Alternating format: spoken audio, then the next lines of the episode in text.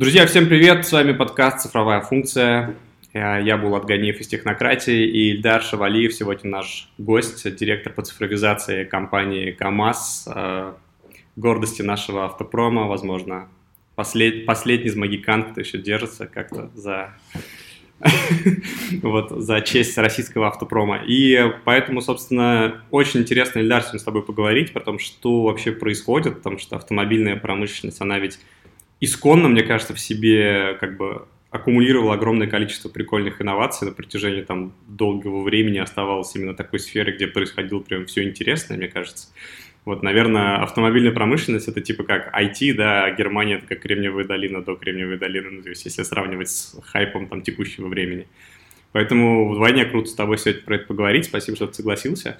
Вот, э, давай начнем э, с простого вопроса. У нас подкаст для вообще для сегмента корпоративных э, менеджеров, корпоративных инноваторов, и интересно тебя спросить вообще, что для вас такое цифровая трансформация, как вы ее понимаете, какие цели вообще преследуете? Да, Булат, э, добрый день всем, всем, кто нас слушает или смотрит, всем привет. А, да, Булат так сказал, что мы последний из магикан, нам хочется верить, что мы не последний из магикан, а первый из, первый из линейки, те, кто будет приходить на, российский, на российском рынке появляться. А, ну, действительно, да, то есть автомобиль инновации – это вещи, которые э, между собой не а, разделимы. Мы любим говорить о том, что в таких а, сферах бизнеса, как телеком, банки, ритейл, там действительно, наверное, приход вот этой культуры инноваций, он рождает что-то новое, потому что ну, традиционно это были процессные такие э, компании, процессная, э, процессная сфера, в которой важно было выстроить механику, и дальше ты эту механику повторял. И количество рождаемых продуктов, оно, в общем-то, э, ну, оно, оно было большим, но оно не было, наверное, столь вот э, сложным, как э, в автомобильном мире. В автомобильном мире действительно инновации всегда э, являлись обязательной частью, и в какой-то мере э, это и проклятие автомобильной отрасли, потому что автомобильная отрасль требует постоянных инвестиций в R&D. Если ты не инвестируешь в R&D, то ты не можешь конкурировать, и э, инновации э, случились, конечно, не вчера, и цифровая трансформация это для автомобильной отрасли это такая не, не совсем понятная вещь с точки зрения того, что же все-таки должно поменяться. А, я думаю, что правильнее будет сказать, что цифровая трансформация для автомобильной отрасли это прежде всего то, как технологии, которые появились, появились, появились и стали более доступными сегодня, да, ну, то есть порог зрелости технологий а, достигает экономической рациональности, да, то есть ты можешь эту технологию экономически рационально применять, и она влияет на то, как э, в конечном счете выглядит твой продукт. То есть я думаю, что там все понимают, о, о чем речь, то есть электрифицированные автомобили, беспилотные автомобили, это будущее, которое есть сейчас. А у всех компаний оно на повестке дня стоит, и никто от этого уже в принципе не, от, э, не отмахивается. Вот они все произошли не потому, что мы там включили какую-то программу цифровой трансформации, на, начали как-то осознанно думать о том, что, что делать э, компании с этим. Это просто технологии цифровые, которые в конечном счете э, добрались до э, определенного уровня зрелости и начали определять то, как автомобиль меняется. Ну, безусловно, не без э, определенных там энейблеров там, или акселераторов, да, которые в целом в мире влияют на них, но тем не менее. А если говорить не про продукт, а говорить про компанию, то, конечно, да, мы тоже со всех сторон испытываем давление того, что вот компании нужно становиться гибкими, компаниям нужно становиться а, agile, плоскими и так далее. Да? То есть вот э, это очень, на самом деле, сложный вопрос, потому что, ну, наверное, не секрет да, для всех, что автомобильная отрасль – это отрасль экономии масштабов. То есть все мы знаем историю зари автомобилестроения, когда, в общем-то, конкуренция рождалась за счет того, что ты мог а, более эффективно на больших объемах производить нечто, да, то есть, и если мы говорим там про а, какие-то там редкие автомобили а, ручной сборки, да, которые там все это время жили, там худо-бедно, да, там, не знаю, Феррари, например, если брать, да, понятно, что эти ребята не на экономии масштабах жили, они жили на неких других, на дифференциации не, не, там, потребительских качеств продукта, и для них agile, наверное, был, в общем-то, там, близок всегда, да, то есть это, это, это технология там быстрого, быстрого изменения продукта, возможности там э, быстро сделать time to market, вот, в отличие от того, что касается большого, большого, больших серийных э, производств. Вот, в общем-то, э, что здесь происходит? Здесь происходит э, продолжение вот этой вот гонки за эффективностью, да, то есть надо удержаться, удержать э, экономию масштабов, удержаться на том, что ты можешь быть экономически эффективным только если ты производишь много автомобилей, при этом сокращать все остальные показатели, сокращать time to market, сокращать R&D на юнит.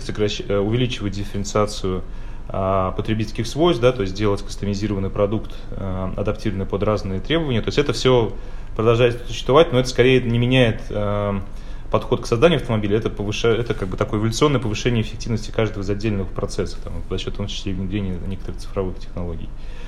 И закончу чем, что если уж говорить там, конечно, вот про совсем-совсем там agile, да, и вот подход к тому, чтобы делать новые продукты, то это, наверное, вот то, что сейчас мы, и не только мы, это все автомобильные компании делают, это э, выделение вот таких нишевых вещей или вещей, которые там, ну, кажется, там на старте не слишком комплементарны, ну, там цифровые, допустим, примочки к автомобилям, или там где-то у кого-то это, допустим, там электротема, да, там водородная тема. Вот, так как она, э, в общем-то, может расти вот по такой быстрой, быстрому прототипированию через методологию там MVP, то вот, наверное, вот ее сейчас все пытаются выделить а, в самостоятельный бизнес-юнит и внедрить там всю, всю культуру, которая присуща IT-компаниям, и растить это там.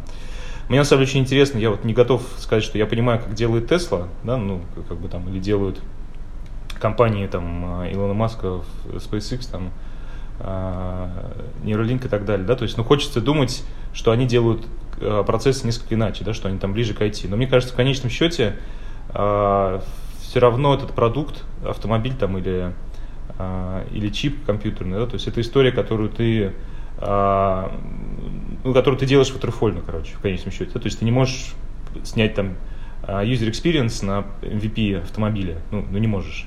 То есть тебе в любом случае нужно э, waterfall добежать до продукта, а потом, да, потом ты эволюционно его улучшаешь, то есть делаешь там новые фичи, получаешь фидбэк, но скорее база, вот базовый продукт, он у тебя есть э, единый waterfall, и ты дальше его там ну, вот, подкручиваешь. Вот, наверное, вот. Смотри, у меня есть два тезиса, и потом, собственно, объединю их, попробую вопрос. Uh-huh, uh-huh. А, есть такое понимание, я в целом с ним согласен, что цифровая трансформация, да, это, ну, такой известный тезис, что это больше трансформация культуры и процессов. То есть самое ценное, что дала Кремниевая долина, наверное, миру, это как раз-таки понимание того, как можно по-другому строить корпоративную культуру, вообще процессы и прочее при производстве, в том числе и серьезных таких технологий, там как Intel это делали, там, да, как родоначальники этих процессов. Второй тезис про то, что почему сейчас крупные именно IT-компании двинулись в автомобильный сегмент, потому что вот эта идея автомобиль как платформа, и с появлением электрификации, то есть электрического двигателя и прочего. То есть вот это вся патентное ограничение, которое очень долго помогало именно выживать, скажем, там, исторически сильным автомобильным концернам, оно снялось. И что, в принципе, в будущем бизнес-модель автомобиля это, ну, бизнес-модель похожа на App Store, да, то есть автомобиль, операционная система, приложение, автономный автомобиль и взаимодействие с пользователем внутри. Вот, исходя из двух этих тезисов, а пытается ли КАМАЗ от IT-компаний, и интересно ли КАМАЗу тоже, допустим, вообще вектором в этом векторе двигаться, или это какой-то свой путь? Вот такой сложный вопрос был, даже я не знаю, как на него однозначно ответить. Ну, можно не однозначно, у нас вообще ну, простых вопросов прос... не будет сегодня. Да, точно. Ну давай просуждаем. Я, наверное, вместе сейчас попробую прийти к ответу. А, ну, э, для начала надо сказать о том, что, к счастью или к сожалению, э, создавать компанию с нуля и делать э, изменения в компании существующей, это все-таки разные вещи, да, и с разной методикой, и с разными подходами. И мне кажется, что, ну, безусловно, возможно, там неправильно говорить, что это проще с точки зрения шансов на успех, да, но с точки зрения того, как выстроить все организационно, культурно правильно, конечно, проще начинать с нуля. То есть, ну, знаешь, как там с домом. Вот легче снести и начать строить заново всю эту историю. Угу. И в этом плане, наверное, да, там э, ребятам, э, которые сегодня там на рынке появляются, там, не знаю, э, Rival там и другим известным ребятам, им в этом плане действительно в некотором смысле проще, потому что они очень гибкие, они, они строят эту культуру с нуля, а им не надо бороться там с определенными, ну, понятными всем, да, сопротивлением изменениям, им не нужно э, беспокоиться о том, что у них есть определенный там, багаж ответственности там, и э, багаж определенных обязательств, набытых из прошлого. И это, да, дает им там определенную форму. С другой стороны, конечно, надо э, признать, что когда у тебя есть там по, по БГКшной матрице, да, там денежная корова, которая генерит тебе кэш, то, конечно, заниматься инновациями несколько проще, чем когда ты там вынужден, э, не имея там кэш-генератора, да, пытаться заниматься только R&D. Но хотя, опять там, если мы говорим про современный подход там к инвестированию, может быть, это тоже и не, не так сложно, да, ну, там, если ты получил, условно говоря, хороший раунд, и в тебя поверили, то, ну, все мы знаем примеры компаний, которые сегодня стоят дорого, не имея ни одного железного продукта. Да? То есть не, ну там есть работы. особенно в автомобилях, как, э, ну сейчас многие говорят, что очевидный пузырь, там типа Никола и около Николовские компании, которые без технологий да, за фасадом. Да. А есть Tesla, да, который фактически, ну, начала вот, и вот по BCG-шной модели даже вот этой кэш-машины, то у Tesla-то, ну, нельзя назвать, наверное, ну, первые там даже Model S, которые выходили какими-то кэш-машинами, да, потому что явно они нет, тратили нет, на все конечно. больше, там, чем там вкладывали в инновации. Я не про них, конечно. Я говорю про Volkswagen, там, про Daimler, а, да, то есть в этом плане им, им, им, имея там как бы традиционную линию, им это делать проще. А, значит, если сейчас возвращается к нам, ну, то есть, наверное, декларативно всем нам очень бы хотелось стать гибкими, у нас там постоянно идет дискуссия внутри, что давайте там будем гибкими, будем, а, будем мотивировать людей, будем становиться более а, быстрыми. Но, во-первых, а, есть определенный, еще раз, там, да, багаж того, что ты имеешь, что у тебя есть физический завод, который определенным образом устроен. И он был построен в эпоху экономии масштабов, в эпоху больших объемов, жестких процессов, жестких э, линий. И непонятно, да, когда ты там с одной стороны говоришь, что, ребят, давайте становиться гибкими, с другой стороны, у тебя есть огромная, э, огромный актив, который требует, знаешь, там как... Э, его надо кормить просто для того, чтобы он мог существовать. И кормить его там не э, вот этими рутинными, скажем, процессами, да, ну, невозможно. То есть ты в любом случае должен, должен это все дело э, вытаскивать. Второй момент. Э, все же, если мы говорим про грузовики, то Конечно, мы верим да, вот то, что, в то, что ты сказал. Нам кажется, что это будущее. Мы тоже не сомневаемся, что автомобиль станет платформой, автомобиль так же, как в случае сейчас сегодня с Теслой, да, будет там иметь определенный базис, который будет развиваться не за счет традиционного выхода там нового продукта, да, он будет эволюционировать э, с хардверной и софтверной части совершенно по-разному, там будет, безусловно, достигнута модульность, автомобиль перестанет быть вообще как таковым активом, это будет скорее там цифровая платформа услуг, которая вокруг него рождается. Мы все это понимаем, да, но э, если говорить опять про то, как эволюционирует не только э, должна эволюционировать не только а, продуктовая сторона, да, должна, быть, должна эволюционировать та область потребления, которая существует. И если там в легковом, а, легковом мире а, это очень сильно определяется а, там, поколением людей, которые начинают это делать, да, то вот, на мой взгляд, в бизнесе есть чуть больше инерция изменения подходов, да, то есть э, люди, которые приходят в бизнес, несмотря на то, что их культура потребления индивидуально, возможно, поменялась, а в бизнесе культура потребление активов у них э, остается прежней, да, то есть они немножко более медленно подходят к изменениям. И в этом плане мы бы, наверное, сейчас могли бы сказать, там, КАМАЗ цифровая платформа, вот бла-бла-бла, но наши потребители рассуждают определенными, там, э, определенным образом, да, и опять мы должны сейчас понимать, что если мы делаем продукт, то мы должны делать его там на будущее с каким-то определенным горизонтом. И тут вопрос, какой этот горизонт и когда он будет э, давать, давать отдачу. Ну, к сожалению... Но интересно а... просто, какой это горизонт, вот раз ты сам заговорил, то есть про когда... Ну, э, Интересно про ваш какой-то pipeline, просто может быть хотя бы макро, там, без раскрытия суперсекретов, если ты можешь об этом говорить. Там. Ну, смотри, я думаю, что если говорить там про... Ну, в грузовиках, я думаю, два глобальных, да, наверное, момента, которые должны произойти, и которые очень сильно поменяют, э, вообще, в принципе, все поменяют очень сильно. Это водитель, конечно, да, и его исчезновение из кабины. Вот когда водитель из кабины уйдет, там просто вот, ну, поменяется вообще все. Ну, просто вот настолько, что это будет там революция вообще в, в том, как мы представляем себе движение автомобиля. Даже не, не облика, а вообще в целом устройство отрасли. Уйдут все компании, которые есть на рынке сейчас. Это там абсолютно очевидно, что там у них не будет этих ценностей. Вот. Это, это, наверное, первый момент, который определяет. Я не сказал бы, что второй момент – это электрификация, потому что ну, не имеет экономической ценности, на мой взгляд, там, электричество на магистралях.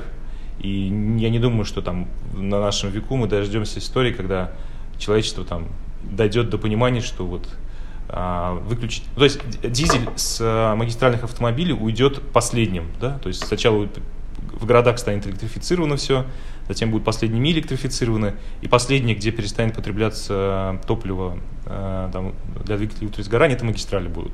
Это вот, вот с этим поэтому... тезисом, ну я просто не знаю, я от Билла Гейтса слышал его прогноз, что он говорил, что это не будет работать, потому что в грузовых автомобилях э, важна полезность нагрузки, которую автомобиль способен нести, а для грузовых автомобилей электрическая батарея съедала бы очень большой объем да, да, да, этой это, массы. То есть это, вот этим... это есть причина.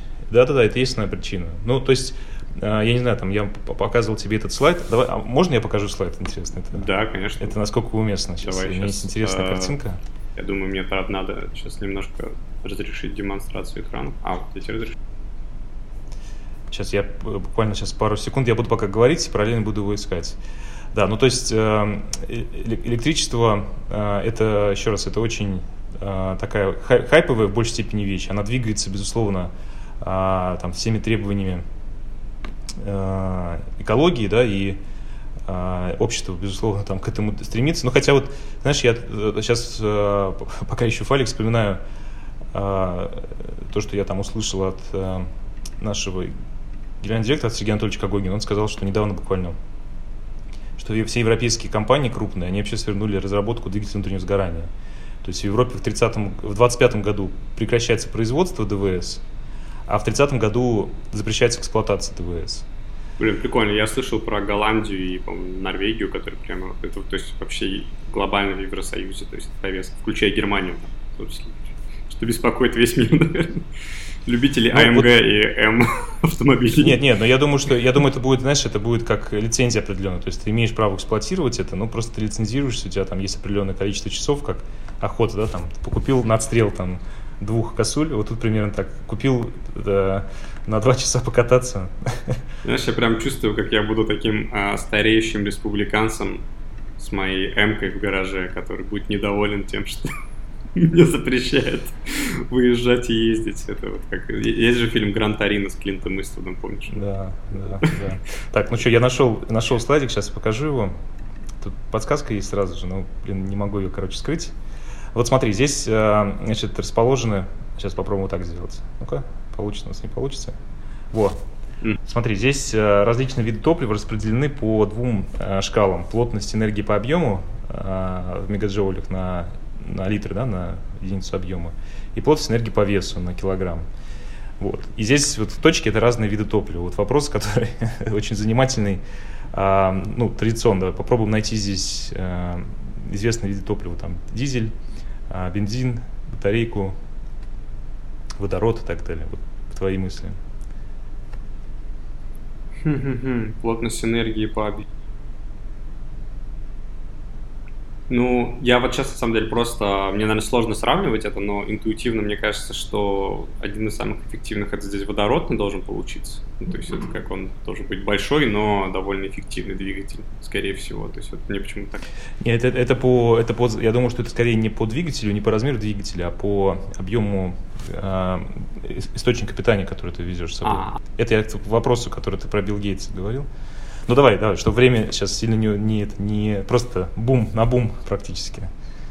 Ну вот я думаю, Водород, где один из... батарейка и дизель. Вот, короче, я думаю, что одни из самых эффективных должны быть с точки зрения как бы и там объем и как бы масса, собственно, которого вот, и полезная энергия, это, скажем, водород и дизель, мне кажется, должны быть какие-то очень эффективные, а батарейка должна быть ну, наверное, из-за того, что как раз уже говорил Гейтс, она должна быть довольно тяжелой, и поэтому, как, собственно, эта полезность должна как-то съедаться. Ну ладно, давай, давай идем дальше, вот так вот.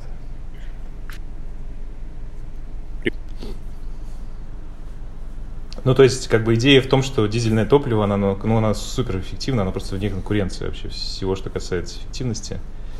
И, ну, э, экономически как бы это абсурдно, да, что ты убираешь дизель, заменяешь его батареей, это исключительно история про, про экологию вот сейчас. Mm-hmm.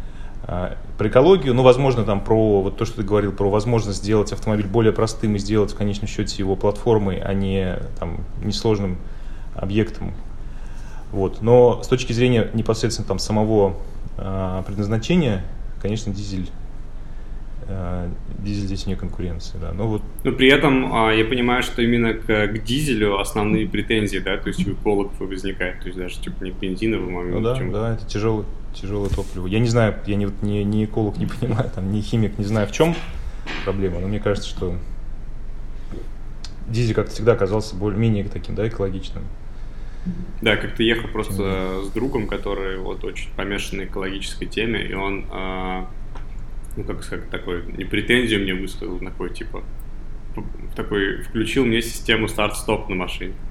Ага. Ну, типа, я говорю, блин, я ненавижу старт-стоп. Говорю, что это за хрень? Говорю, когда ты заводишь, как бы потом включается, включается, да, вот это да, все, как бы, такой, блин, ну, это когда ты стоишь, у тебя просто, типа, выхлопы генерируют кучу там чего-то там плохого. Типа, зачем, как бы, это специально для этого придумано. И, то есть, это, как бы, в общем, дизель Lives Matter нужно движение запускать, пока ничего лучше не придумал.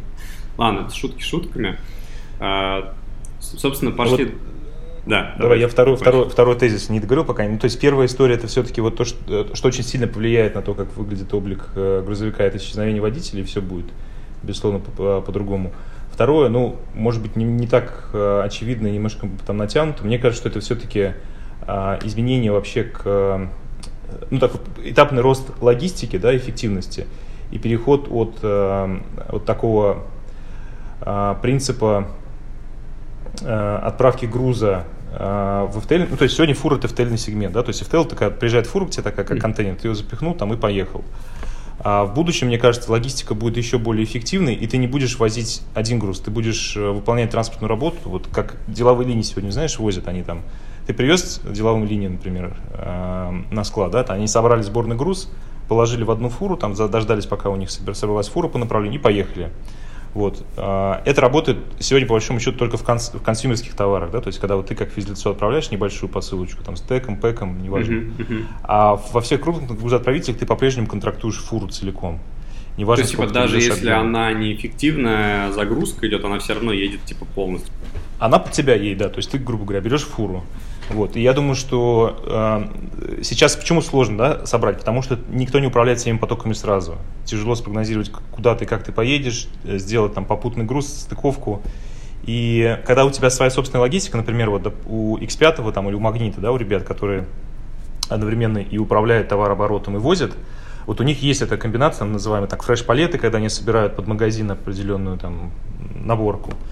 Вот я думаю, это будет происходить в общем во всех сегментах, и логистика перестанет быть Uh, ну, я даже там не знаю, как это скажется на автомобиле, но мне кажется, что это, это перестанет быть такой классический облик фуры, да, то есть это скорее там будет какой-то, я не знаю, uh, склад, такой склад из полок, да, который едет там закрытым образом, и ты просто туда добавляешь или там исключаешь оттуда какую-то единицу товара. Ну, Слушай, вот, ну ты сейчас подобное. говоришь, uh, и у меня как бы возникает такая мысль, что ну, если мы говорим про такой консюмерский сегмент автомобилей, ну, условно, там, Tesla, типа, да, то ну, их э, видение будущего это когда люди условно там вот эти кресла развернуты друг к другу лицом, да, ну вот это когда люди там вообще не смотрят на дорогу, там есть э, какие-то игры, а чуть ли не встроенный PlayStation сейчас Tesla с джойстиком, то есть э, вот эта экосистема приложения развивается вокруг дополнительных сервисов для людей. Если ты говоришь, что из фуры мы убираем человека, то для вас автоматически вот эта платформа, ну, как бы, консюмерский элемент, он как бы исчезает, то есть фактически... Да, да, да. То есть У вы... нас консюмерский элемент, смотри, консюмерский элемент возникает на уровне взаимодействия с отправлением груза, не на уровне водителя, а на уровне а. того, как тебе перевести груз.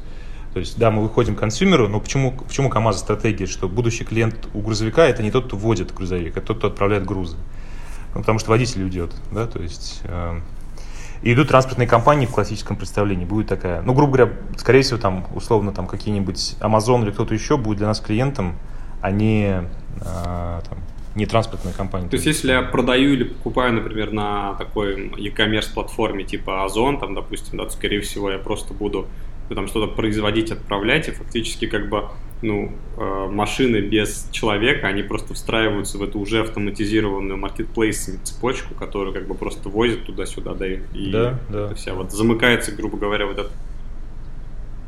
Да, ну я думаю, да. Это вопрос, до, до какой степени мы дотянемся в своем, э, ну, в своем управлении, да, то есть если мы, ну, у нас есть амбиции там стать наверное, когда-то маркетплейсом, который взаимодействует с финальными консюмерами, а не просто быть э, железным, да, вот объектом, который перевозит. Но это сложно, то есть мы тут вряд ли в стратегии серьезно говорим об этом. Но то, что это будет однозначно уход а, вот в стыковку с цифровыми e-commerce, это да, это прям, ну, это однозначно. Есть другие отрасли интересные, есть там, допустим, строительство, да, которое вообще супер не цифровое, прям очень не цифровое. И, ну, ты же, мы же да, все понимают, да, что консюмерский рынок, он, он вытягивает, он, то есть, он, грубо говоря, вытаскивает все, э, все изменения через себя. И чем ближе а, твоя отрасль к консюмерскому рынку, тем быстрее ты изменяешься. Вот строительство очень далеко от консюмерского рынка. Потому что, во-первых, строительство, если даже мы про жилое, жилые помещения говорим, это очень редкая сделка с э, человеком. То есть человек один раз в жизни покупает жилье, ну там два, три, четыре раза в жизни. И по большому счету experience, который он там имеет, он ему не так важен. То есть он там один раз в жизни там, или там два-три, готов потерпеть какую-то фигню, там, типа, что это все там неудобно там, и так далее. И поэтому, ну вот, на мой, на, по моему ощущению, стройка, она очень от, отстает, а там, где отстает вот эта отрасль, там отстает и все последующие за ней отрасли. Поэтому вот если говорить про магистральные перевозки, какой грузовик там, и, например, про самосвалы, это прям, я думаю, что это будет через какое-то время очень сильно такая различающаяся да, в, в, своей, в своем прогрессе э, ну, автомобиля. Да? То есть да, я даже допускаю, что, например, в самосвалах водитель дольше будет сидеть э, за рулем, чем в, в фуре. Ну, это, мне кажется, еще и логично, потому что манипуляции на строительном объекте все-таки они чуть более сложные, наверное, чем, ну, типа, а-ля там... Ну, с точки доехать... зрения беспилотника, с точки зрения как раз беспилотника все наоборот, у тебя на строительном объекте никого нет. Ну, то есть ты же едешь э, один, а фура едет там, где едут другие. Поэтому вот, вот непонятно, короче, это такая интересная история. Ну да, зато если там, не знаю, случайно собьешь какую-нибудь там балку, там битую, да, там, то придется переделать такой пласт работы на 10 миллиардов рублей, там, типа, это как такое. Ну, может быть. Ну, ты знаешь, сейчас мы беспилотность немножко забежали, я про беспилотность скажу, тоже, есть, ну, тоже, я думаю, понятные э, школы того, как это делать, помимо того, что там есть Tesla с э, Computer Vision, там и все остальные с лидарами, есть еще в целом технологии, которые, в принципе, сенсорики большой не имеют, да, то есть у тебя а, тебе, важ, тебе важна HD-карта, тебе важно, как ты ездишь по закрытой э, местности, а сенсорика тебе нужна только если там, ну, грубо говоря, вдруг кто-то появился на твоем пути. тебе достаточно, как у робота-пылесоса, иметь там простейший, uh-huh. простейший какой-то радар, который вот, ну, на всякий случай делает. То есть он по нему не делает там ни localization, не делает ни, по нему практически никакого perception, он только вот ну, такой, как бы защита от э, э, выбросов. Вот, и я думаю, что, еще раз, да, если возвращаясь к самосвалам и ко всей спецтехнике, то вот там, короче, с беспилотниками это все гораздо проще происходит. И будет происходить, на мой вкус. То есть, и цена там входа, да, то есть, тебе не нужны лидары там однозначно в карьерах. А, хорошая HD-карта, которую не так сложно построить и вперед. Я как раз вот хотел перейти к теме беспилотников и спросить, а почему вы начали разрабатывать в свое время свой беспилотник? Хотя вот, э, ну, казалось бы, что даже на российском рынке есть там 3-4 компании, которые там, ну, отлично могли бы, там, допустим, вас дополнить. Слушай, ну я, не, я вот не специалист совсем по беспилотному транспорту, на самом деле, да, я ни почему не специалист, э, может показаться, да, ну, э, там есть определенные вещи, которые я лучше понимаю, которые ближе к рынку, да, и есть вещи технологические, например, беспилотники, которые я хуже понимаю, но вот э, я расскажу сейчас, что я знаю, и я знаю это на самом деле не только из сообщений внутри, из сообщений с ребятами снаружи. Я вот рекламирую здесь у тебя а, Ксению Шашкину, если ты у нее не брал интервью, еще обязательно сделай это. Это руководитель сейчас а, беспилотной лаборатории в Иннополисе. Она приехала из Газа. В общем, мне кажется, надо, надо женского вливания в, это, в канал. Слушай, она молодец. Да, отличная, отличная рекомендация. Я у тебя потом возьму. Да, да, да, она очень, ну, то есть она очень классно все рассказывает, и она реально такой, ну, один из, мне кажется, экспертов, лидеров в России по беспилотности. Вот, ну, в общем, э, как бы, я сейчас больше там ее слова транслирую, да, надеюсь, там ничего не расскажу из того, что здесь рассказывать. А, э, ну, на мой, на мой взгляд, и вот, э, в общем-то, она это подтверждает, что сегодня беспилотники это такая, скорее, история аппликации. Ну, то есть есть большие ребята типа Apollo, NVIDIA, Apollo Бадушного, NVIDIA, которые делают фреймворки, да, то есть там у беспилотника есть такие достаточно понятные процессы. Есть perception, когда он берет информацию сенсорики, есть localization, когда он понимает, где он находится, построение траектории и контроль. Ну, то есть исполнение контроля, вот эти процессы. И, в общем-то, они для всех машин одинаковые. И насколько вот, ну, мне кажется, что сейчас происходит, все компании э, маленькие, они берут готовые фреймворки у NVIDIA, готовые фреймворки у Badu. У, Tesla есть э, чип, я, правда, не знаю, там есть у них фреймворк, но возможно, да. И просто, грубо говоря, из этого собирают, как из конструктора, свою конкретную машинку, где-то дописывают сверху свои библиотеки, например, для какого-то особенного там... То есть у этого всего есть SDK, и ты можешь сверху написать что-то, что, допустим, важно только для тебя. И поехали. И по большому счету вот история про то, что ты там делаешь беспилотник, она на самом деле очень, очень разная. Ты можешь делать беспилотник, можешь сделать сегодня там, условно говоря, студент, да, ну, то есть если у него есть доступ к open source этим всем вещам, у него есть там бюджет небольшой на сенсорику, у него есть транспортное средство, носитель, все, ну то есть там команда из четырех человек за месяц, ну не за месяц, да, там, но за полгода э, эту историю поставит, и она точно начнет кататься, она начнет ехать. Другое дело, насколько как бы твоего R&D здесь э, много, да, и сколько стоит эта твоя разработка, не очень понятно. А, но в то же время вот отрасль сегодня, на мой взгляд, она скорее нуждается не в том, чтобы ты там дальше прогрессировал в библиотеках каких-то. Все сходятся во мнении, что а, для автомобилей технологии все уже сделаны. То есть, ну нет, ну вот мы тогда же с ребятами искали там, условно говоря, зону, говорим, давайте вот подумаем, что еще мы можем дать этому рынку. Вот мы как КАМАЗ сядем, допустим, и, возьмем, ну, нам понятно, да, что изобретать велосипед неправильно. Давайте мы где-то специализируемся. Вот у нас грузовики, мы должны где-то специализацию свою сделать, чтобы быть лучшими, например, в чем-то. Ну, например, там, в контроле заноса там, или в контроле подстилающей поверхности. Ну, то есть вот какую-то нишу отдельную взять. Или, например, там, в, в прогнозировании поведения там, объектов, да, вот в этой построении траектории. И ты знаешь, как бы мы с ребятами вот э, в отрасли общаемся, они говорят, слушайте, ну что-то вы усложняете. Ну, то есть там не все так сложно в плане прогнозирования при поведении других объектов на вот, сцене дорожной. То есть, в общем-то, все написано. Сейчас весь вопрос заключается в том, чтобы достичь экономический вот этот вот уровень а, в, целесообразности высадки водителя из кабины. То есть, если, грубо говоря, бы это все было так, ну, проблема железок, да, прежде всего, не проблема а, железок и сопровождения не проблема э, софтовая или технологическая, то все бы очень быстро начало распространяться. Я вот могу тебе такой пример привести интересный из нашего внутреннего производства. В общем, мы купили некоторое время назад у ребят из RoboCV, это э, Сколковский портфельный, э, портфельная компания, э, купили, значит, э, беспилотный тягач э, для ну, такой внутри помещения, который ездит, то есть не уличный, а вот mm-hmm. тягач, который ездит, едет внутри корпусов. И ты знаешь, как бы первая история какая? Ну, то есть она отличается от обычного тягача только то, что в нем нет оператора, нет водителя тягача, который едет. Но там на протяжении первого, по-моему, трех месяцев, в общем, с этим, с этим тягачом роботизированным рядом бегал человек, который отгонял там всех любопытных, убирал там все препятствия, которые перед ним. Ну, то есть это была такая... Это была такая, что просто не сидел за рулем, но бегал там, помогал ему ехать, да? Вот, но пока народ не привык и так далее. Я думаю, что нечто похожее происходит Надеюсь, в целом. Когда искусственный интеллект восстанет, он вспомнит этот момент и сжалится. И пожалеет. Кино да. Ты помогал нам расти, да. да. В общем, я думаю, что это вот, вот этот момент, наверное, который сейчас важен для того, чтобы беспилотники пошли широко. Окей, а, ну интересно, да, при этом как я тоже слышал, что непосредственно, как говорится, держат всю эту нишу, ну, там, NVIDIA, там ряд производителей хардверных, которые по факту контролируют именно вычислительные способности да, всех этих процессов. При этом все равно удивительно, почему тогда ну, там, типа Waymo, да, там, например, а, те же там Uber, а, уберовские вот эти лидарные технологии, там наши когнитивные технологии, почему они там типа годами оттачивают какие-то простые кейсы. Но я думаю, что это все, еще раз, это все интеграция, да, то есть э, для того, чтобы технология появилась в, масс, в массах, надо делать интеграцию. Ну, то есть это B2B рынок, э, который требует в любом случае, ну ты же тоже, да, работаешь э, в заказной разработке, понимаешь, что давно-давно изобрели мобильное приложение, но они же в одночасье не стали у всех там, да, то есть все нужно провести эту интеграционную работу. Вот. И это вот то же самое, что происходит в беспилотниках. И мне кажется, я не знаю, что делают ребята в когнитиве, честно скажу, вот я небольшой эксперт, но мне кажется, что на 90% это история про аппликацию готовых решений на конкретные Вообще кейсы. есть в России, там, не знаю, хардверные технологии, на которых можно построить вот, э, собственно, какие-то свои беспилотные технологии, свои чипы и прочее?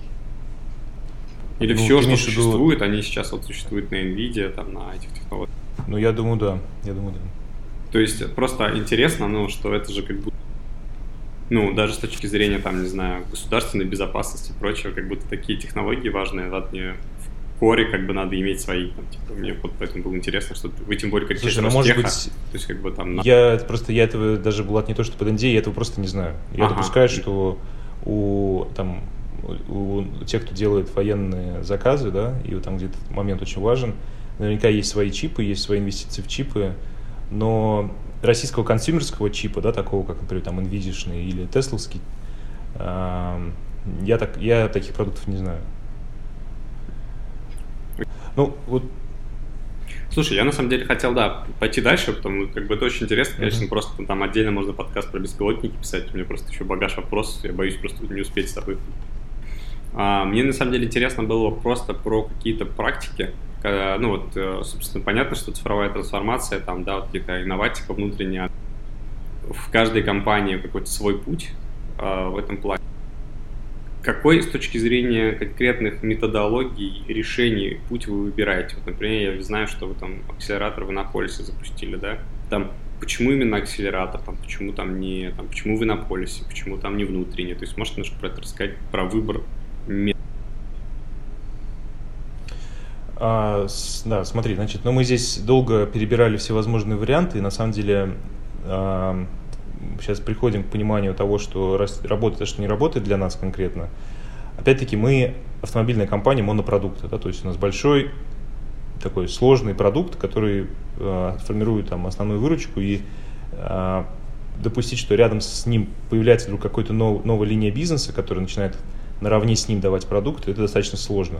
Но привозим с тобой там какой-нибудь МТС, да, ребят там, которые достаточно хорошо делают акселерационные программы, понятно, что у них очень, очень много upsales, то есть они могут там условно к традиционным своим а, телеком-услугам продавать много всего еще, потому что у них там один, один клиент, у которого там, они его фронтят, они могут ему там а, его изучать по его поведению, что-то ему предлагать еще, и у них в этом плане а, вот это вот туннель, да, доведения продуктов очень, очень близкий.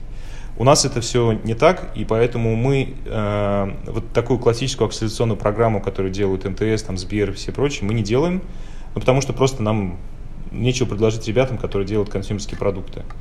А, у нас есть э, э, акселератор в другой направленности, он есть тоже практически у всех сегодня уже больших компаний. Это акселератор для внутренних э, улучшений. Ну, вот то, что мы в том числе, допустим, сами делаем, да, когда а, мы, как цифровая функция внутри корпорации, работаем над тем, чтобы быстрее ну, вот, акселерировать проникновение вот этих самых интеграционных вещей. Да, то, что мы сейчас про беспилотники говорили. Мы, в общем-то, внутри помогаем в наших процессах, в наших заводах, функциях, чтобы это появилось как можно быстрее. Там, где-то за них там, переставляем ноги, где-то просто выступаем как э, держатель бюджета, да, помогаем им своих бюджетах это сделать, где-то там ну, сейчас стараемся э, технологии собственные развивать, чтобы это делать самим. Но так или иначе это все про внутреннее улучшение, не про финальные продукты. А вот про финальные продукты, да, что мы поняли, что, э, к сожалению, ну, автомобильный рынок, он очень маленький по экспертизе, а российский рынок еще меньше. Ну, то есть очень мало кто понимает, что в автомобилях в России и простому там обывателю или даже простой какой-нибудь веб-студии там сложно прийти к нам с какой-то ценностью, помимо просто там классических услуг заказной разработки там и uh-huh. таких как бы да ресурсов. Вот, поэтому мы перешли сейчас к концепции такого больше, наверное, даже не акселератора, а стартап-билдера. То есть мы поняли, что все равно как бы все... У нас лучше, чем у кого-либо, понимание того, что нужно рынку в нашем сегменте. Мы там лучше всех, по большому счету, знаем, ну, кроме самих транспортных компаний, да, наверное, лучше, чем кто-либо еще снаружи знаем, что транспортным компаниям нужно, как они меняются, а, как должен поменяться автомобиль. И у нас есть там определенная воронка гипотез – и мы сейчас под эти гипотезы просто формируем там команду продуктов, команду SEO, и дальше эти э, SEO-продукты, они просто делают заказную, ну, делают заказ на разработку, либо это наша команда прототипирования, которая вот в Санкт-Петербурге сидит, которая она быстро собирает MVP, либо мы заказываем это кому-то там на стороне, как заказную разработку, сделать этот продукт и начать его дальше растить. Вот. И я думаю, что ну, глобально, если мы сейчас опять говорим про цифровые продукты, про сервисные, то есть не про железо, то вот эта история, которая, скорее всего, у нас э, останется основной, когда мы идею выращиваем внутри, э, продуктов выращиваем внутри, а аутсорсим только непосредственно продакшн. Вот. А, очень э, интересная мысль. А, можно как попробую немножко оппонировать здесь. То есть мне кажется, что ну, сама по себе, как говорится, ну, вот это ватерфольные подходы, да, там какая-то жесткость в реализации, там, да, там, автократичные подходы к реализации, они ведь не не являются чем-то плохим в управлении. Я бы скорее наоборот сказал, они сверхэффективны в ситуации, когда понятно. Ну, то есть там пятилетки советские в свое время там были это это был сверх какие-то прыжки, да, на самом деле это была действительно революция там, технологическая в том числе. А, то есть вот мы до этого сейчас с тобой проговорили, и у меня сложилось впечатление, что в принципе в автомобильном рынке, в том числе в рынке грузовиков, там типа понятно, куда двигаться. То есть вот как бы ли, линия прогресса прорисована, и вот а все эти инструменты инноваций, типа стартапы, акселератор и прочее, они как раз нужны в условиях, когда непонятно, что делать. То есть это как бы, как сказать, э, исследовать неизвестность проще, когда за тебя ее исследуют там, сотни твоих стартапов вокруг, нежели чем тебе. Ситуация, когда у вас понятно, на что делать ставку, зачем вам вообще стартап? Почему нельзя вот внутри точно так же взять как бы самим сделать просто вот внутри как бы то, что надо сделать?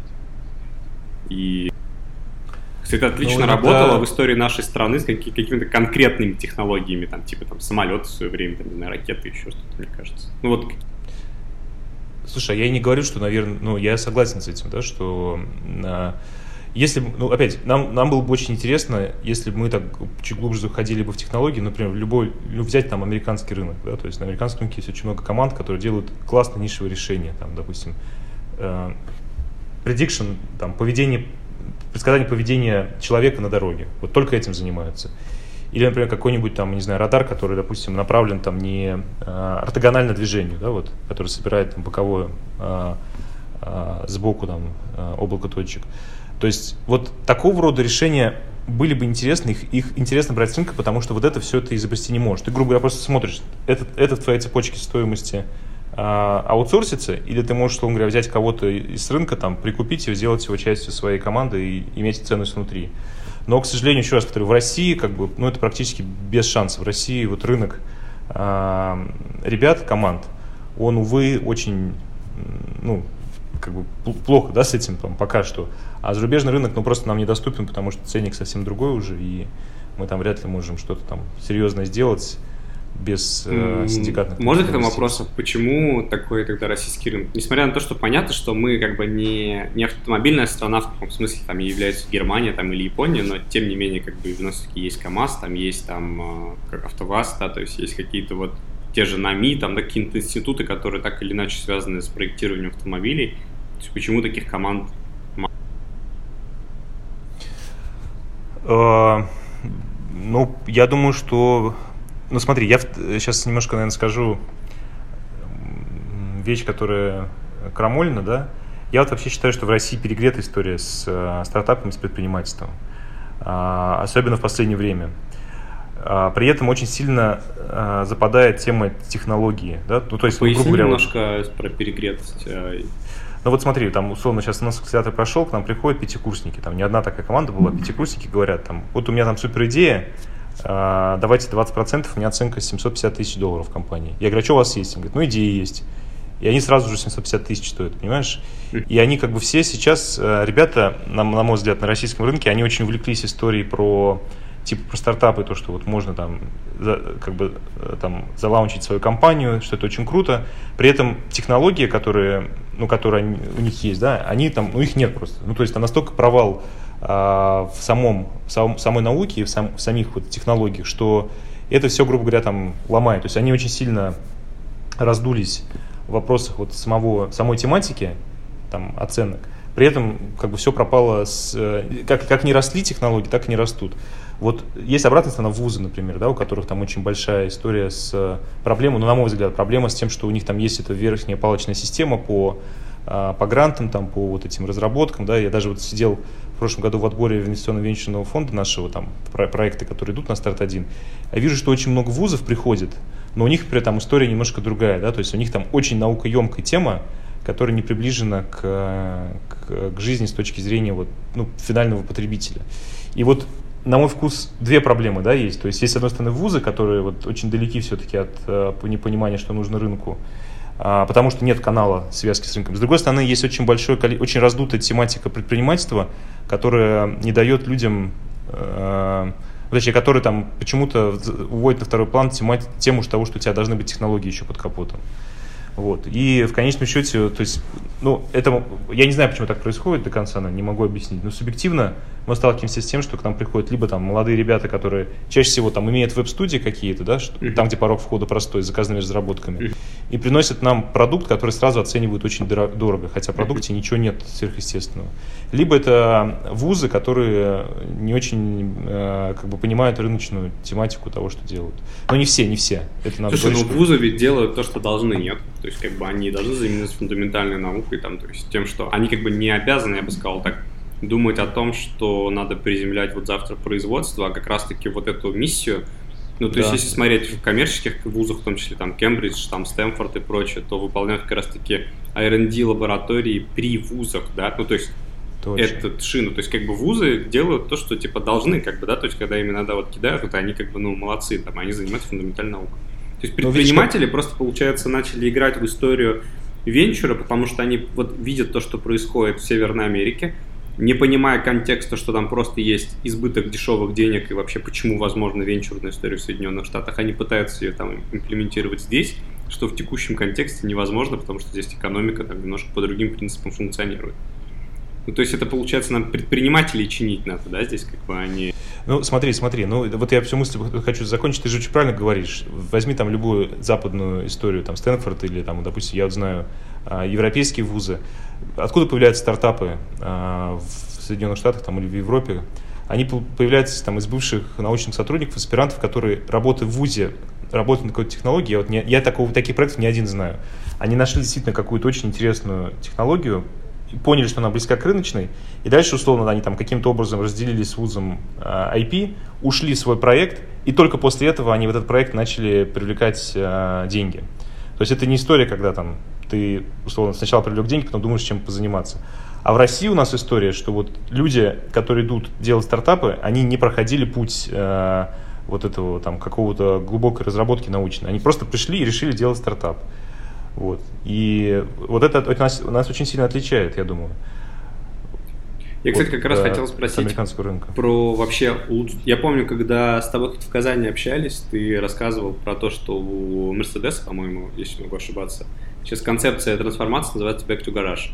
И мне тогда это впечатлило просто название. Я как раз хотел спросить, вот, а какая вот мировая практика в автопроме сейчас самая крутая?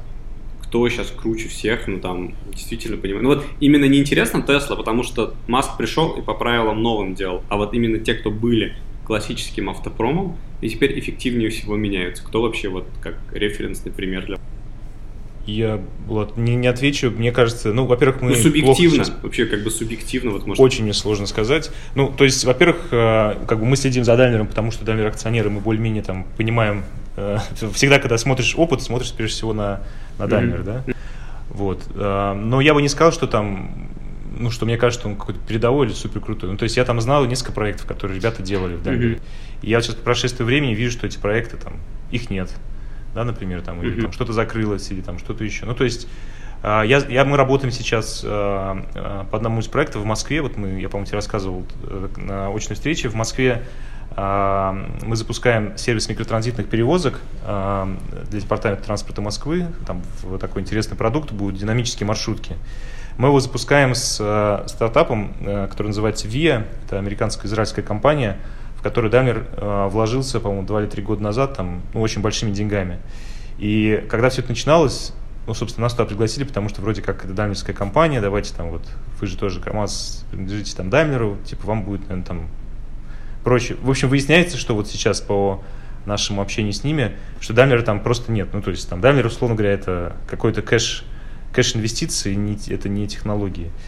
И вот я не сказал бы, что из э, всех там автомобильных гигантов, там Volkswagen Group, Toyota, что есть кто-то, кто прям вот, знаешь, там, сейчас вылез вперед в этой гонке и убегает. Я думаю, что все скорее сейчас э, находятся э, в таком ожидании того, что все-таки сделают там Google, Apple и э, эти ребята, да, и вот скорее там все взоры направлены туда. И мне почему-то кажется, что автомобильные корпорации в какой-то степени уже проиграли гонку, потому что они там сейчас э, не про то, чтобы э, найти, найти стратегию, которая поможет им конкурировать с э, Apple или с Google. Они скорее про то, чтобы как в этом новом мире они будут, какое место они в этом новом мире займут, да, и как они будут а, с этими платформами. Не, ну а как же вот все вот эти штуки с... Э, ну, то, что вот э, пресс-релиз вышел, да, это раньше времени про Volkswagen, наверное, читал, да, что они... Volkswagen запускает электробренд новый, Volkswagen, типа, в Америке. И типа, то есть там они прямо целую линейку, то есть как в свое время, как с Жук была какая-то революция, они пытаются повторить там электрореволюцию в Штатах опять через вот это. Или, ну, я как фанат BMW, то есть там давно читал про их вот эту концепцию, как там Мидельштадт, что ли, называется, когда Вообще BMW окружает там порядка тысячи небольших R&D компаний, которые там работают над узкими вещами, которые и BMW фактически занимается интеграцией как бы этих инноваций в себя. То есть эти вещи ведь они как будто вот то, о чем мы сейчас говорим, они как бы в немецком автоконцерне типа всегда присутствовали в этом плане. Почему? Почему они Оно должны проиграть эту гонку? Нет, смотри, я думаю, что, может быть, я неправильно говорю, что проиграли гонку. Я думаю, что они осознают, что есть э, консюмерский рынок, который заняли цифровые платформы, и бесполезно пытаться сейчас э, в консюмерском рынке отрицать, что они будут доминировать, да, что тебе нужно научиться с ними взаимодействовать. А почему тогда, ну, как бы, ну, я знаю, что, типа, есть Apple, Apple CarPlay, там, какие-то остальные вещи, но в целом автомобили ведь не переходят на операционные системы, как бы, вот, прямо, или переходят, то есть, я не знаю. Я знаю, что есть там Яндекс, вот сейчас там ОС свои делает на, Android, на базе Android, да, вот эти ОС для машин появляются, но при этом сейчас массово в автомобилях стоит какая-то своя система. И просто, вот почему я спрашиваю так, потому что мне пока кажется, что автомобили, а, они пока как бы не проиграли эту штуку, потому что они контролируют hardware. То есть это не история, где в мире есть iPhone, есть типа, ну, как бы все остальные. То есть они как бы сами все контролируют свое железо, и они сами являются рынком там ну, сбыта, да? Почему? Давай, давай вернемся, вернемся к тому, что мы с тобой где-то полчаса назад говорили. Давай возьмем, представим будущее, в котором есть беспилотный грузовик. Mm-hmm. И у тебя есть э, стыковка с его, э, его предназначением, да, когда там ты заказываешь товары. Переводя на язык грузовиков, то, что мы с тобой говорим, означает, что мы должны сделать свой Amazon для того, чтобы фронтить консюмеру, да, финально. Mm-hmm. Хотя мы понимаем, что, ну, грубо говоря, там, да, мы можем сейчас закрыть глаза, сказать, вообще никого в этом мире нет, мы сейчас свой Amazon сделаем. А мы можем э, понять, что нужно будет Амазону, как будет устроена их логистика, да, и как будут выстроены их процессы, и сделать продукт для них, да, то есть не пытаясь залезть на, на взаимодействие с э, пользователем финальным, э, груза там, отправителем или грузовладельцем, а, за, а залев, э, стыковавшись с цифровой платформой, которая их, их обслуживает. То же самое, я думаю, в легковых автомобилях. Да? То есть, если легковой автомобиль будет меняться и будет будет э, интерфейс взаимодействия с легковым автомобилем в руках у больших компаний, то абсолютно абсурдно пытаться отрицать э, их, э, их долю да, этого взаимодействия. То есть, наверное, да, наверное, у BMW, там, у Mercedes, у больших консюмерских компаний будет свой собственный фронт взаимодействия с потребителем, но он точно будет не единственный. Он точно будет не единственный. Я думаю, что сейчас ну, у всех компаний понятная повестка, что нужно каким-то образом понять, что будет происходить там у Apple, у Google, у всех остальных, и как ты с этим стыкуешься. Это не очевидно, да, ну, то есть я понимаю, что это пока зачаточно, потому что то, что ты рассказываешь про ОС Яндекса, это, это пока мультимедиа, да, то есть это mm-hmm. вот, э, не часть управления автомобилем. Но эта грань же очень тонкая, то есть Помнишь, э, мы с тобой, э, по-моему, ты мне присылал или я тебе присылал историю, что BMW там анонсировала э, что в новых автомобилях у них будет модель подписки на всевозможные фичи, которые в машине встроены. Да, да. Ну, то есть, типа, Очень фотограф... Причем они типа будут встроены в машину, но их нельзя будет активировать, пока да, ты не подписался. Да, да. Это, мне кажется, кощунственная идея для вообще русского рынка. Ну, будет точно нас начнут ломать, будет сервис. Надо потому, открывать компанию, которая будет заниматься взламывать немецкие автомобили, в общем, да, как бы, да. да. Ну, это российский путь такой, знаешь. Такой открывать сайт на Тор, знаешь, как уходить в Дарк. Ну, короче, я думаю, что вот эта история про то, что BMW э, э, как бы рассказал, это же история как раз, короче, смешалась. Э, система управления физическими объектами хардверными и консюмерская система. Вот прям мне кажется, что э, что, что в этой истории будет, э, будет не все так однозначно для автомобильных компаний больших. И в том числе потому, что, смотри, еще один очень важный тренд, мы про него с тобой со всеми поговорили, это производство. То есть, э, что нам там iPhone подарил нашему миру, да? iPhone нашему миру подарил контрактную сборку. Она до этого была, да, ну как бы вот на iPhone мы все убедились, что недостаточно там э, писать э, designed by Apple in California, signed, э, assembled in China, да, и как бы от этого никому не становится ни жарко, ни холодно, потому что это все равно остается продукт от Apple. Вот с автомобилями похожая история происходит. То есть э, я думаю, что те, кто разрабатывает продукт, и те, кто его производят, производят могут разделиться. И тогда у тебя, условно говоря, Google не надо будет строить свою факт, фабрику по производству машин, там, да, или даже Rival тот же самый, скорее всего, не будет делать фабрику по производству машин. Они будут просто проектировать автомобили. А огромное количество китайских фабрик, которым, ну, в общем-то, там, э, не конку... понять, они дают себе отчет, что конкурировать с, с Apple или там с кем-то еще, ну, как э, текущий там, да, я запамятовал, как зовут производителя айфонов, компанию, которая сама э, занимается непосредственно производством, она же понимает, что... Foxconn. Foxconn, да. Ну какой как бы Foxconn э, в конкуренции с Apple в продукте? Они нашли очень хорошую нишу для себя. То ну, кстати, смотри, это немножко спорно, потому что вот как раз недавно читал а, книгу про ну, интересный путь развития азиатских экономик, и они как раз там книга заканчивается тем, что, допустим, вот а, почему там он сначала, значит, фавор ставит там четыре экономики Япония, Китай, Южная Корея, Тайвань, и в конце потом анализирует именно Тайвань, как, а, ну, то есть в хардвере есть понятие типа улыбки. То есть на двух концах улыбки зарабатывают больше всего. Это, с одной стороны, те, кто делает дизайн и чипы, ну или можно более обобщить те, кто высокоинтеллектуальный продукт. С другой стороны, зарабатывают те, кто продает. То есть это дистрибьюторы. То есть, условно, можно сказать, Amazon там и Apple зарабатывают на айфонах там условно больше всего. А вот посередине, в самом низу улыбки, зарабатывают те, кто производит. И Тайвань как бы начинает проигрывать, потому что как бы вот все, что они производили да, в свое время с точки зрения компьютеров, хардвера и прочее, и у них маржа съедается. Причем сейчас как бы что происходит? Apple перешли на свои чипы, то есть они начинают съедать. Google сегодня с утра вышла новость о том, что пиксель войдет на своих чипах. То есть все начинают с этой улыбки, как бы они еще больше отъедать вот эту цепочку, где они могут заработать. И бизнес-модель Foxconn то есть, по крайней мере, вот в этой книге, там, да, то есть это было мнение автора, она обречена. Что на самом деле, или обречена на очень низкую маржинальность. И все эти компании, в том числе в Китае, понимая это, как бы, ну, собственно, появляются, там, понятно, Xiaomi, появляются все остальные те компании, которые умеют делать крутой дизайн, которые умеют делать крутой R&D, умеют контролировать рынки сбыта. То есть это ведь ну, это не, я, ну, Влад, я э, думаю, что это не, не, не так однозначно, да, но в том плане, что э, конкуренция будет разлага, вот как бы раскладываться в эти две плоскости, и надо понимать, что а, тот же Apple или Google могут быть просто не заинтересованы в автомобильных производителях, они найдут, найдут где произвести mm-hmm. автомобили. Оно есть, да, и, а, а рынок-то один, конс, консюмеры одни, да, то есть а, транспортная услуга, то есть она одна, и поэтому, в общем, на мой взгляд, это вот для больших автомобильных компаний в какой-то степени а, не их игра, да, ну вот я не знаю, у меня, у меня такое впечатление складывается, я не слышу от них, я не слышу какой, ну то есть вся эта история, что типа мы там сделали новый бренд для электромобилей, там, или мы запустили новую цифровую платформу для консюмерского опыта, ну блин, как бы э, в конечном счете вы все то же самое делаете, делаете машину просто немножко другими технологиями, у вас не меняется сама концепция взаимодействия, у вас нет экосистемы, вы не делаете как э, Amazon там полный, э, полный цикл взаимодействия, да, то есть вот этого всего нет.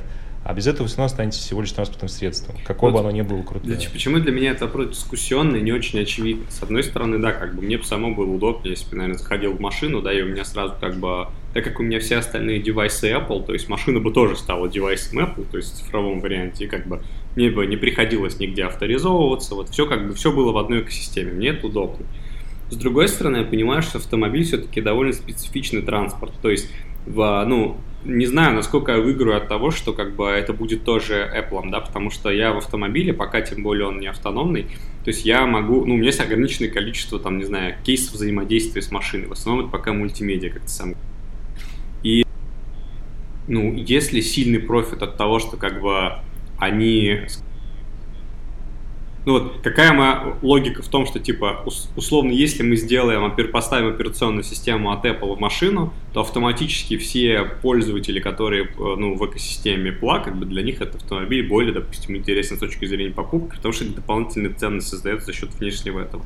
С другой стороны, реально ли она создается, да, потому что, ну, как бы, может быть, проще здесь протекционистски поступить, как бы защитить автомобиль, сказать, извините, Apple, сюда вы не зайдете, и мы сами напишем, то есть вот это количество кейсов взаимодействия в машине, возможно, еще не создано, то есть, возможно, это на очень ранней фазе, когда автомобильным компаниям проще будет, наоборот, запретить заходить туда, IT-компаниям, и сказать, мы тут сами все напишем. И как бы это ведь э, такой виток, который для меня как бы... Это, это, в общем, битва, которая еще не проиграна автомобильными корпорациями. Вот что хочу сказать.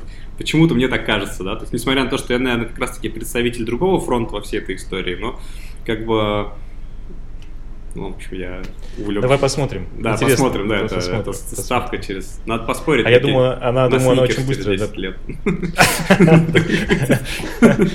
Как в школе, знаешь.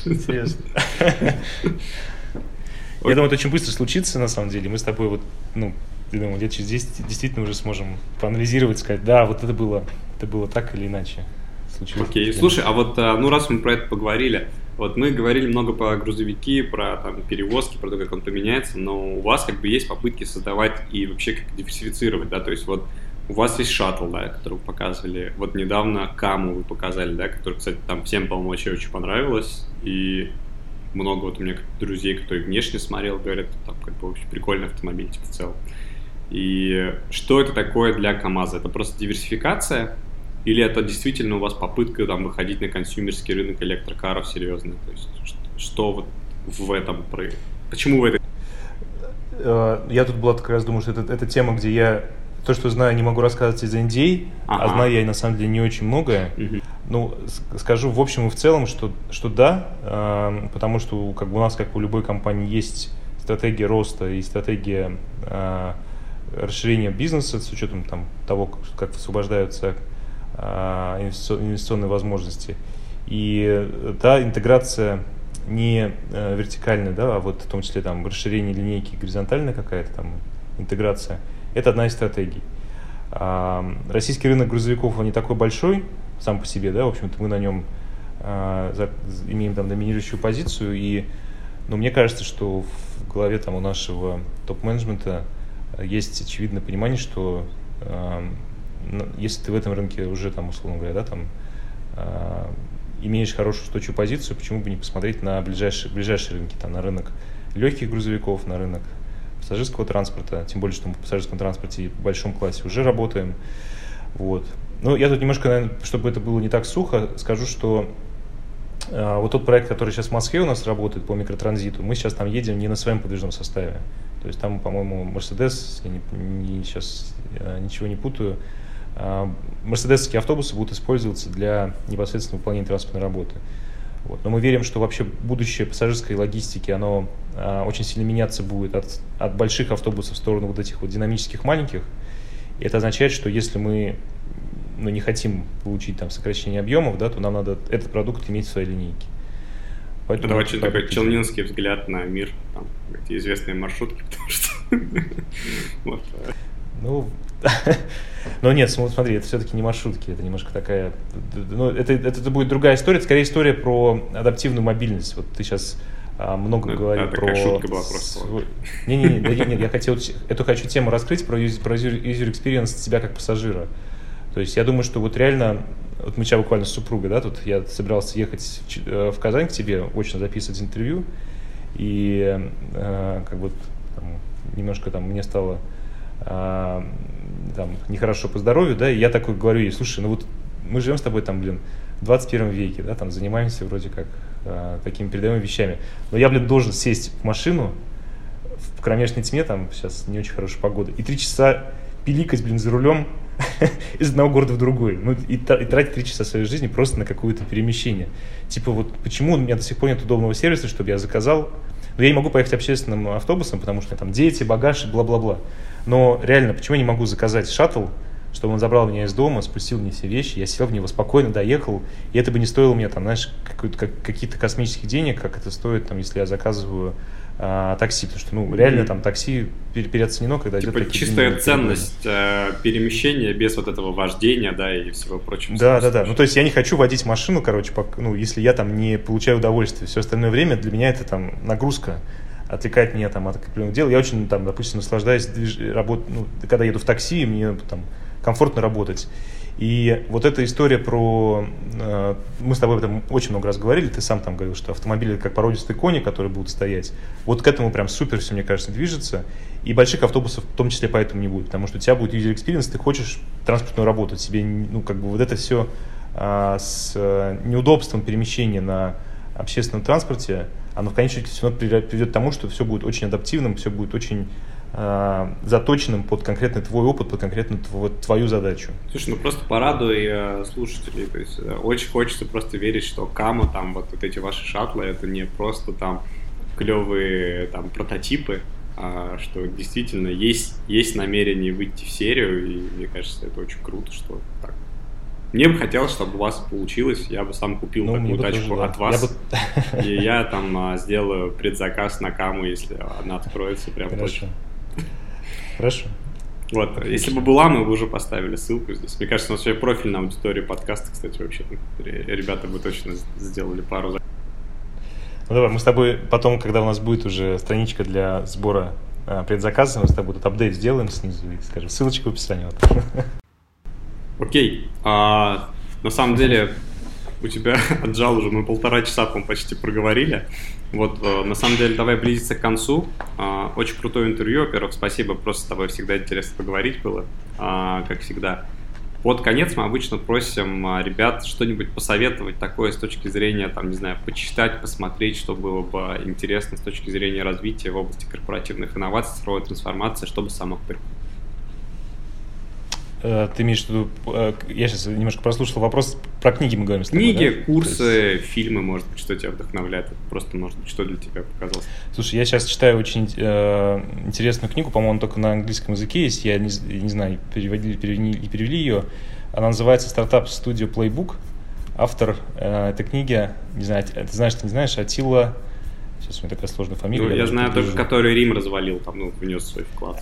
Нет, ну, это, видимо, видимо, назвали его, может быть, как-то с, а, в честь тех, кто развалили. Чтобы он развалил еще какую-нибудь корпорацию. Да? Известный венгер был. Да, э, автор, автор Атила Зигетти, его зовут, но итальян, итальянец, по всей видимости. В общем, у него очень интересный обзор того, как устроены э, венчурные студии сегодня, как они растут. И он, на самом деле, так очень на острие рассказывает о том, как раз э, о чем ты спрашивал, почему там не работают иногда классические акселерационные программы, и почему корпорации там, через них перескакивают и сразу идут в эту историю с Builder. В общем, очень интересно, я рекомендую. Там он написано на английском, но я думаю, что в общем, наша аудитория ну и когда ты работаешь в IT, ты и так на полуанглийском разговариваешь в целом, вот, терминологии, да, думаю, там да, как-то будет. Да. Ну вот, вот, наверное, я, я мне тяжело достаточно так сейчас из головы вытаскивать книги, потому что я живу одной книги, то, что читаю, как будто и ну, может, оно и хорошо, на самом деле, потому что часто, когда там гости дают, там, не знаю, список из 10 там чего-то, вряд ли это 10 на самом деле съедается, там ребята так там такие эти виш-листы там, да, по чтению большие, поэтому круто. Спасибо тебе большое за то, что уделил время, рассказал, было очень интересно. Вот. А, друзья, напоминаю, надеюсь, что... что да, мы выходим там на всех платформах, нас можно слушать, нас можно смотреть на Ютубе, так что там подписывайтесь, лайкайте и пишите, там, с кем вам было бы еще интересно поговорить. Ильдар, еще раз спасибо. Всем спасибо, пока-пока. Ребят, спасибо, Булат. Пока-пока.